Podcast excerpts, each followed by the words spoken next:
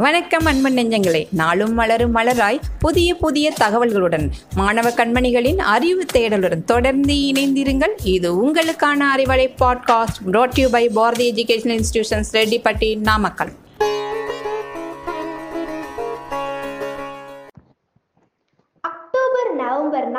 புயல் மழையும் வெளுத்து வாங்குது.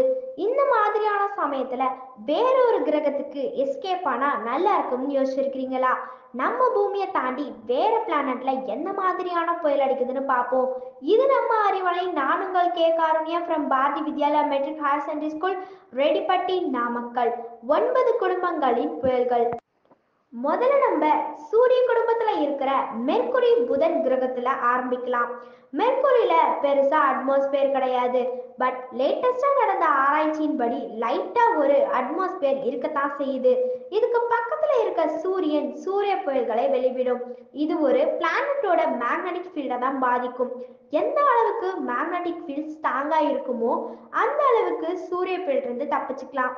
ஸோ மெர்குரியில காற்று அடிக்காது. அப்படி இருக்கும்போது எப்படி புயல் அடிக்கும்? மெர்குரிக்கு பின்னாடி இருக்கிற வெள்ளி கிரகம் பூமியை விட தொண்ணூத்தி ஒன்பது மடங்கு அதிக அட்மாஸ்பியர் பிரஷரை கொண்டு அதன் வெளிப்புறத்துல வெறும் அட்மாஸ்பியர் வளிமண்டலத்தை மட்டும்தான் பார்க்க முடியும். இது ஒரு திக்கான வளிமண்டலம். அதிக அளவு கார்பன் டை ஆக்சைடு தான் இருக்குது.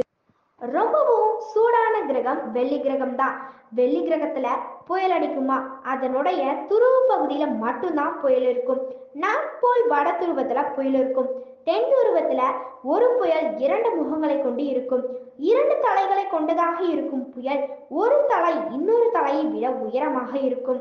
அந்த புயல் அடங்குற நிலைக்கு வரும் பொழுது புயல்களை எப்பொழுதும் ஆக்டிவாக வைத்திருக்கிறது. அந்த புயலுக்கு இன்னொரு பெயர் இருக்குது. இம்மோட்டல் டபுள் வெக்டெக்ஸ் இங்கு புயல் அடிக்கும் போது மழை பெய்யுமா? வெள்ளி கிரகத்துல மழை பெய்யாது. ஆனா இங்கு சல்பரிக் ஆசிட் இருக்கிறதுனால சல்பரிக் ஆசிட் மழை பெய்யுமா?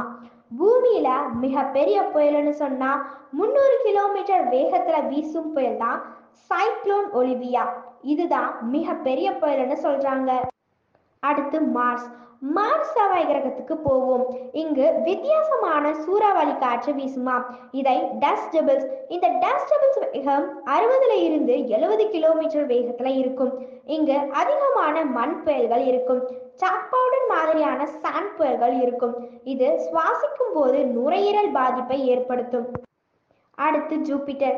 ஜூபிட்டர் பிளானட் செல்லும் போது அதுல இருக்கிற ரெட் ஸ்பாட் அதுதான் ஜூபிட்டருக்கு ஒரு அடையாளம் மாதிரி. இது சாதாரண ஒரு டஸ்ட் பேப்பர் கிடையாது. அந்த ஜூபிட்டர்ல இருக்க மிகப்பெரிய புயல் கிட்டத்தட்ட பதினாறாயிரம் கிலோமீட்டர் அளவுக்கு மிகப்பெரிய மிக பிரம்மாண்டமான விட்டத்தை கொண்டது. பூமியிலிருந்து கண்டிப்பாக நல்ல ஒரு டெலஸ்கோப் வைத்து பார்த்தா நல்லாவே தெரியும். வியாழன் ஒரு வாயு கிரகம்னு சொல்றாங்க. அடுத்து சாட்டன் சாட்டன் சனி கிரகம் இது ஒரு வாய்வு கோலமாக இருக்கிறதுனால இதிலும் வித்தியாசமான புயல் அடிக்கும். ஹெக்ஸகோன் ஷேப்ல இருக்க ஒரு புயல் உருவாக்கிட்டே இருக்கும்.